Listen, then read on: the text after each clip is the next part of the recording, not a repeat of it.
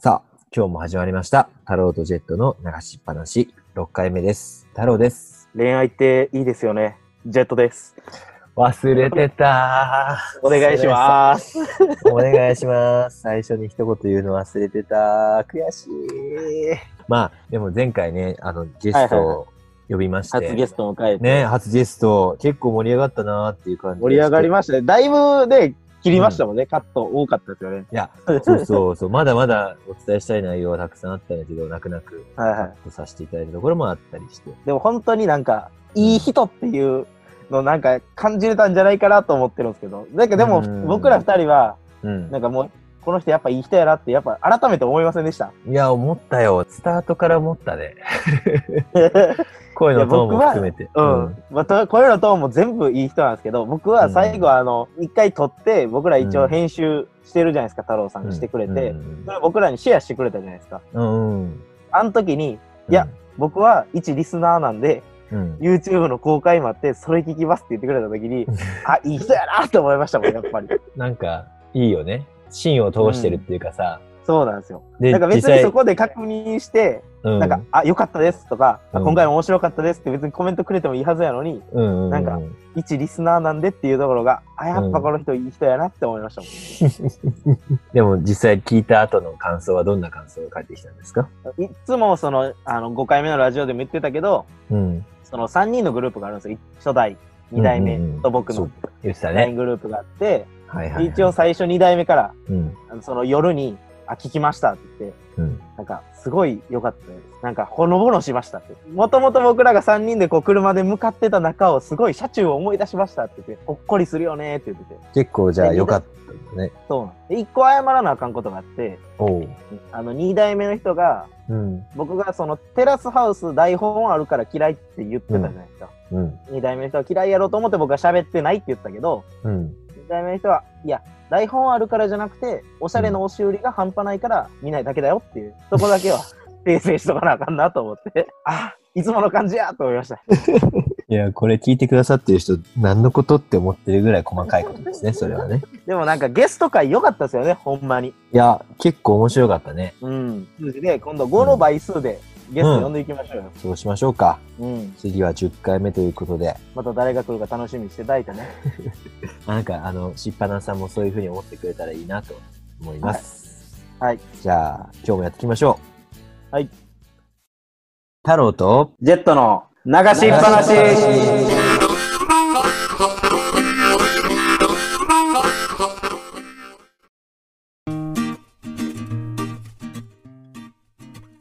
改めまして、太郎です。ジェットです。お願いします。お願いします。ということで、前回ゲストのチンプさん、最後にね、はいやっぱプロ野球開幕するから、はいまあ、俺たちの共通点でもある野球について語ったらどうだっていう話。そうですね。いや、ねほんまは僕はプロ野球について語りたかったんですけど、あの、太郎さんが。全然野球知らんから、プロ野球。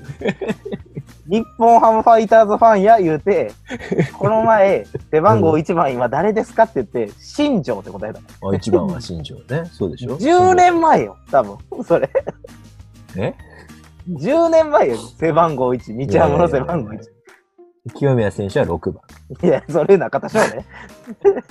でも、それぐらいレベルやから、やっぱりもう、そのプロ野球の話自体を、僕が一方的に喋ることがあるからね。はい。やっぱね、今回は、申し訳ない。逆に言ったら経験の方が話せるんじゃないかっていう話いやいやいやいや、その方が深いですよ。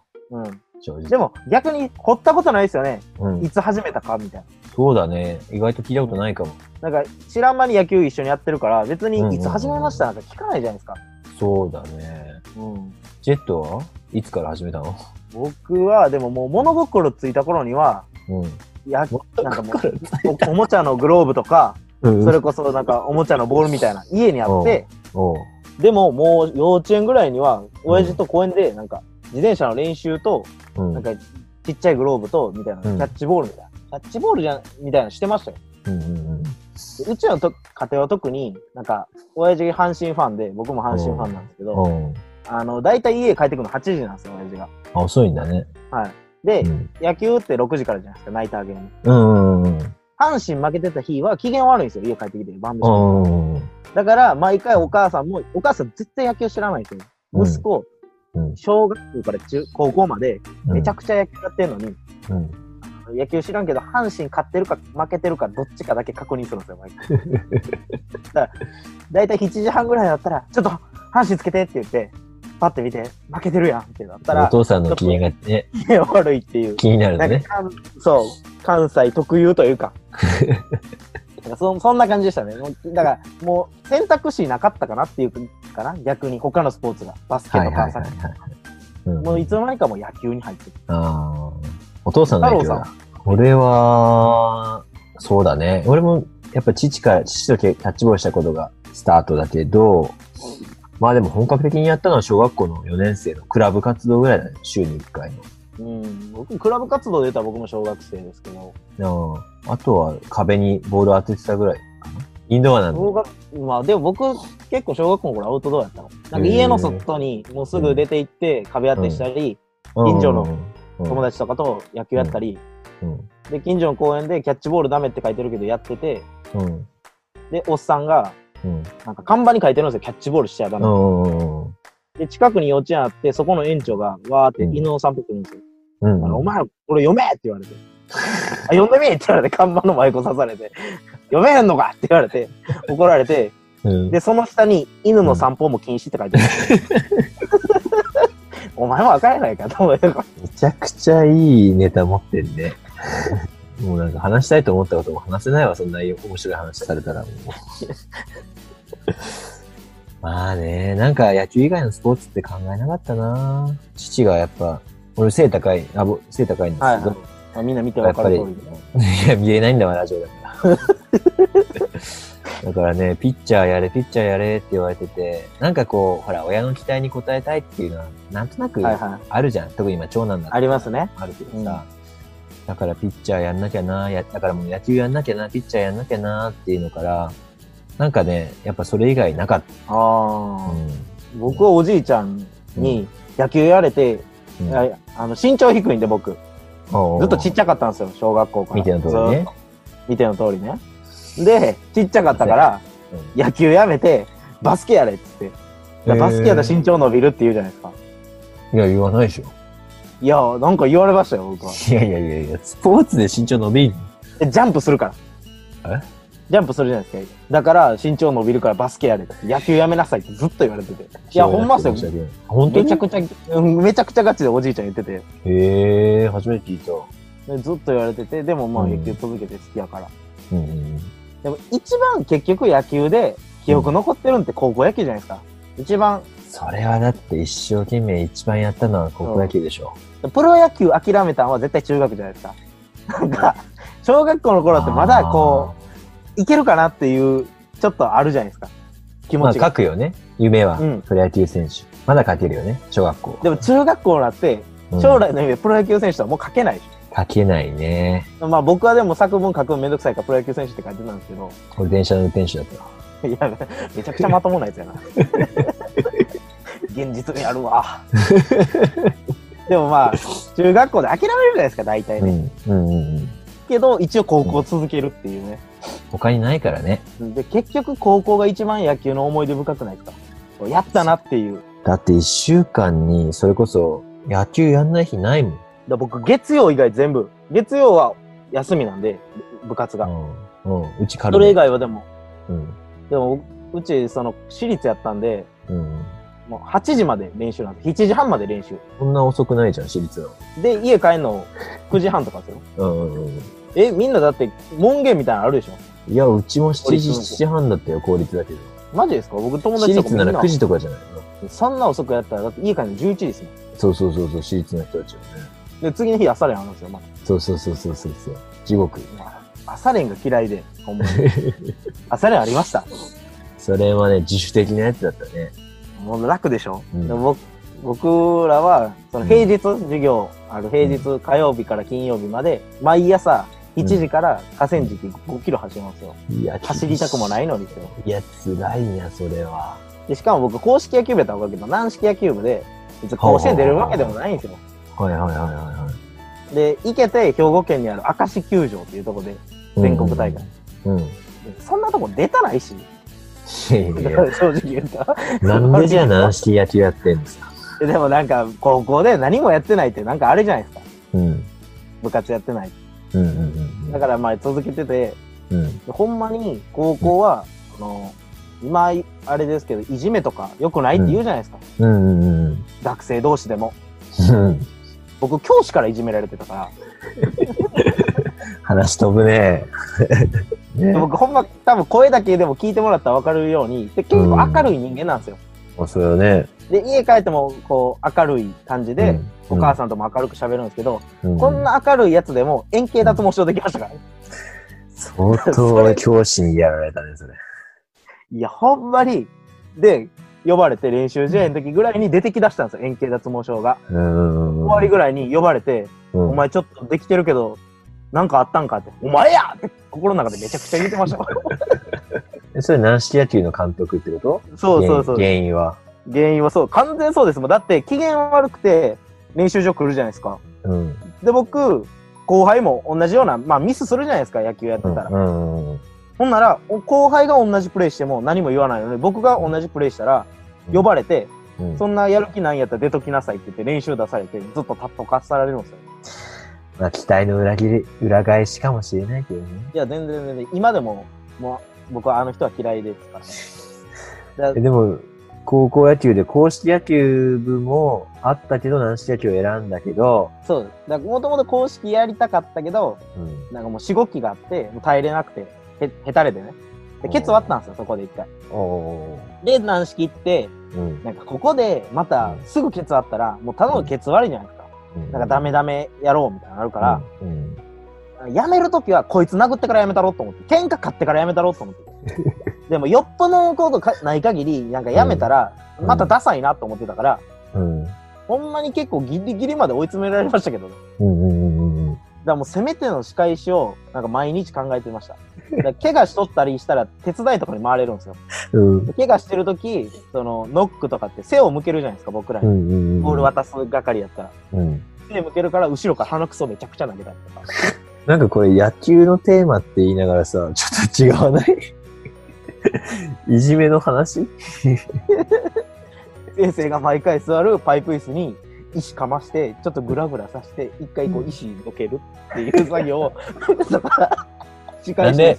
鼻くそ後ろから投げたとか野球じゃないじゃん。でも野球ならではでしょ結構背を向けれるじゃないですか。他の部活って、うん監督背向けないでしょ、そうそう僕らにね対してあんまり。そうそう。うんうん野球ならではでしょうん。そういう風にいくか。でももう僕らの時代ってでも、うん。まあ話戻しますけど、やっぱもはいう水飲める時代やったんですよね。飲まないといけい。ないみたいな。うんうんうん太郎さんはまあい今ね、10年離れてるってのは言ってますけど、うん。うんその、太郎さんらの時代はどうでした？ね、練習終わったら、もうガブガブ飲んでもいいけど、練習中は飲めないです、それは。練習中はもう一切飲めない。一切飲めない、それは。あと、下向いちゃいけない。い。あ、下向、膝手つくなんでしょあと、そうそうそうそうそうそう あれなんの意味があるんやろと思って。いやだから精神論でしょ？上む上を向いて歩こうですよ。空見て上向いて、もう絶対に負けないっていうか。でも、海抜とかありました？体罰はないね。蹴りとかは一切なかった？ないないないない。手出すことはなかっでも僕ららは、た。うん。小学校、中学校はその私立やったんあ、まあ、公立、高校も私立ですけど、小中は結構手出せるとこやったんですよ、僕ら。うんら中学校の時はあらゆるものを投げられました、先生から。あらゆるバット、ボール、うメジャーとか、ん。いやいや、危ない距でしょ。離測られる。バーンって。うんでも当てないですよ、足元とかにね。うんうんうんうん。あとパン、殴られたとか結構ありましたし、高校の時は、1年生の時、毎回テストの時に成績を出さなかったの、うんうんうん。でなんか成績悪かったら蹴られました。関係ないやんと思って、野球に。で、2年生ぐらいでちょっと体罰が問題視されだしたの。そっから一切手出してなくなったんで、うん。あ、こいつ何返してももう手は出してこんのやっていう安心感が生まれました。一応1年生ぐらいまではギリありましたね。で絵というか足。でも、蹴る方がなんか最低じゃないですか。なんか手の方がまだ愛情あるじゃないですか。蹴りってね、なんかなと思ってて。まあまあ、そうだね。日本に、うん日本にとってはね、足でやるっていうのは汚いとかね。あるけど体罰ダメ僕はひねうん、本当にその体罰とかね、しょうもないのがね、多分消えてほしいっていうのが、僕らのこのラジオのテーマなんで、いや、ちょっと待って。なんか、俺ちょっとね、いや、思ったんだけど、ちょっとさ、野球、だから俺結構やっぱ野球に育てられたみたいな話しようと思ったのに、ジェットから出てくるのはなんかすげえ嫌な思い出とか、すげえ皮肉ばっかり出てくるからさ。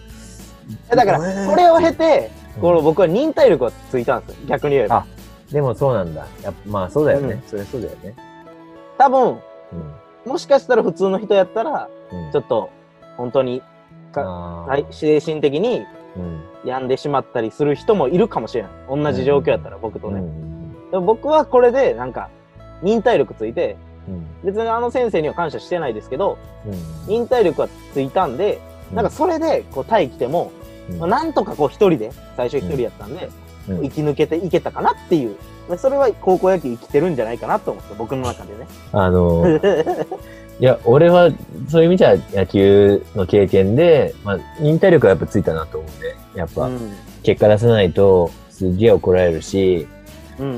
やっぱ練習もきついし、休みもで取れないしさ、はいはい。やっぱそういうの積み重ねっていうのは本当に辛い時期だったんだけど、でもやっぱこうチームで勝ちに向かって、そこのなんて言うんだろう、流れに乗るためには置いてかれちゃ嫌だっていう思いもあって、はいはい。自主トレも行くし、うん。朝練も出るし、チームプレーであったり団体の中で自分がどう存在感出すかとか、いろんなものが社会で生きるいろんなものをね、やっぱ高校野球で学んだかなっていう綺麗な話をしようと思ったんだけど、野球界だからそういう話かなと思ってたんですけど、えでも、僕でもその役割っていうのはすごいわかります。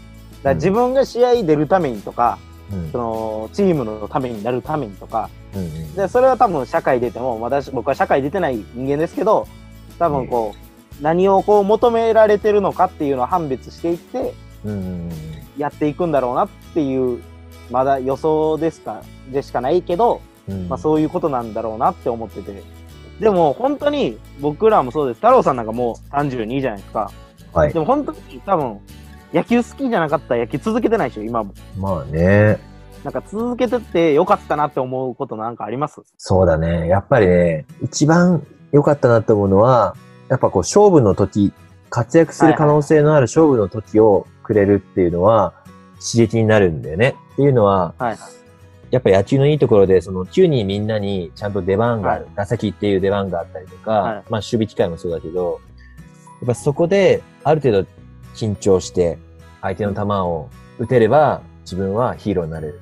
打てなければ、まあヒーローになれないっていう、そのはいはい。やっぱね、勝負とその先に結果があるっていうのを、まあ、くれるっていうのはね、社会人になるとそういう機会ってほとんど減なくなっちゃうから、はいはい。なんかね、その適度な緊張とかね、そういうのを与えてくれるっていう意味では、ただ野球をやってるだけじゃなくて、本当に生かされてるかなっていうね、いろんな場面で。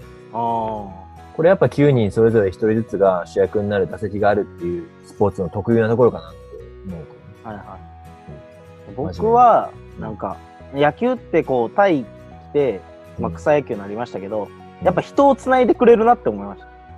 うんうん、で僕は野球がなかったら太郎さんとも出会ってないし、うん、その前回ゲストで来てもらったチンプさんとも出会えてないから、こううまいこと今でもこう僕のこと可愛がってくれる人いたりとか、今でもこう繋がってる、日本帰られても繋がってる人いるから、なんか野球ってスポーツ、やっぱ人繋いでくれるなっていうことに、だから野球が好きやからのめり込むし、うんその、その場に行けばまた人を繋いでくれるっていうなんか、あ、やっぱいいやっててよかったなって思うスポーツですね。まあでも本当にね、僕らも繋いでくれたの野球やから、まあこっからもね、そうだね。逆にこのラジオからもどんどん人繋いでいきたいですよね。確かに。野球を超えるぐらいの、そのためにはもっと面白くしていかなあかんから。そうだね。やっぱり人を引き継ぎなきゃいけないっていうところでは、やっぱ俺たちにもっと共感をね、ちょっとしてもらいたいっていう仕組みも必要かなっていうのはそう。ですね。あるんで、ちょっとお悩み相談したいな。したいですよね。僕らの能力が分かんないじゃないですか。ただ喋ってるだけで、まだ、まあ今6回目聞いてるだけで、だ。うんでも、こいつらのお悩み解決能力はどんぐらいのレベルなのかっていうのはまだ知れてないと思うんですよ。まあ、大体知られてないけどね、その素人の誰 知らない人間のお悩み解決能力なんていうのはさ、なんだかんだ二人の思い出残そうとか言いつつも、聞いてくださってる人がいるとなると、まあちょっともうちょっと知ってもらいたいっていう意味ではね、ちょっと相談を受け付けたいなぁやりたいですね。でもまあ、メールアドレス書いてるけど、まだ一個も来てないからね。そうだね。まあちょっととはいえ、まあまだまだ人気がないっていうところでいくと、まあ一応来週まであの相談を受け付けるけど、はいはい。まあ来なかった場合は、なかった場合ね。勝手に答えましょう。勝手に答える。勝手にお悩み解決相談ね。お悩みあるじゃん。ネットに。出てますね、ネットにこう、散らばってるから。それを拾ってきて、か勝手に答えるという。勝手に答えよう。勝手に。でさ、答えあるんだけどさ、答え超えようベストアンサー的な？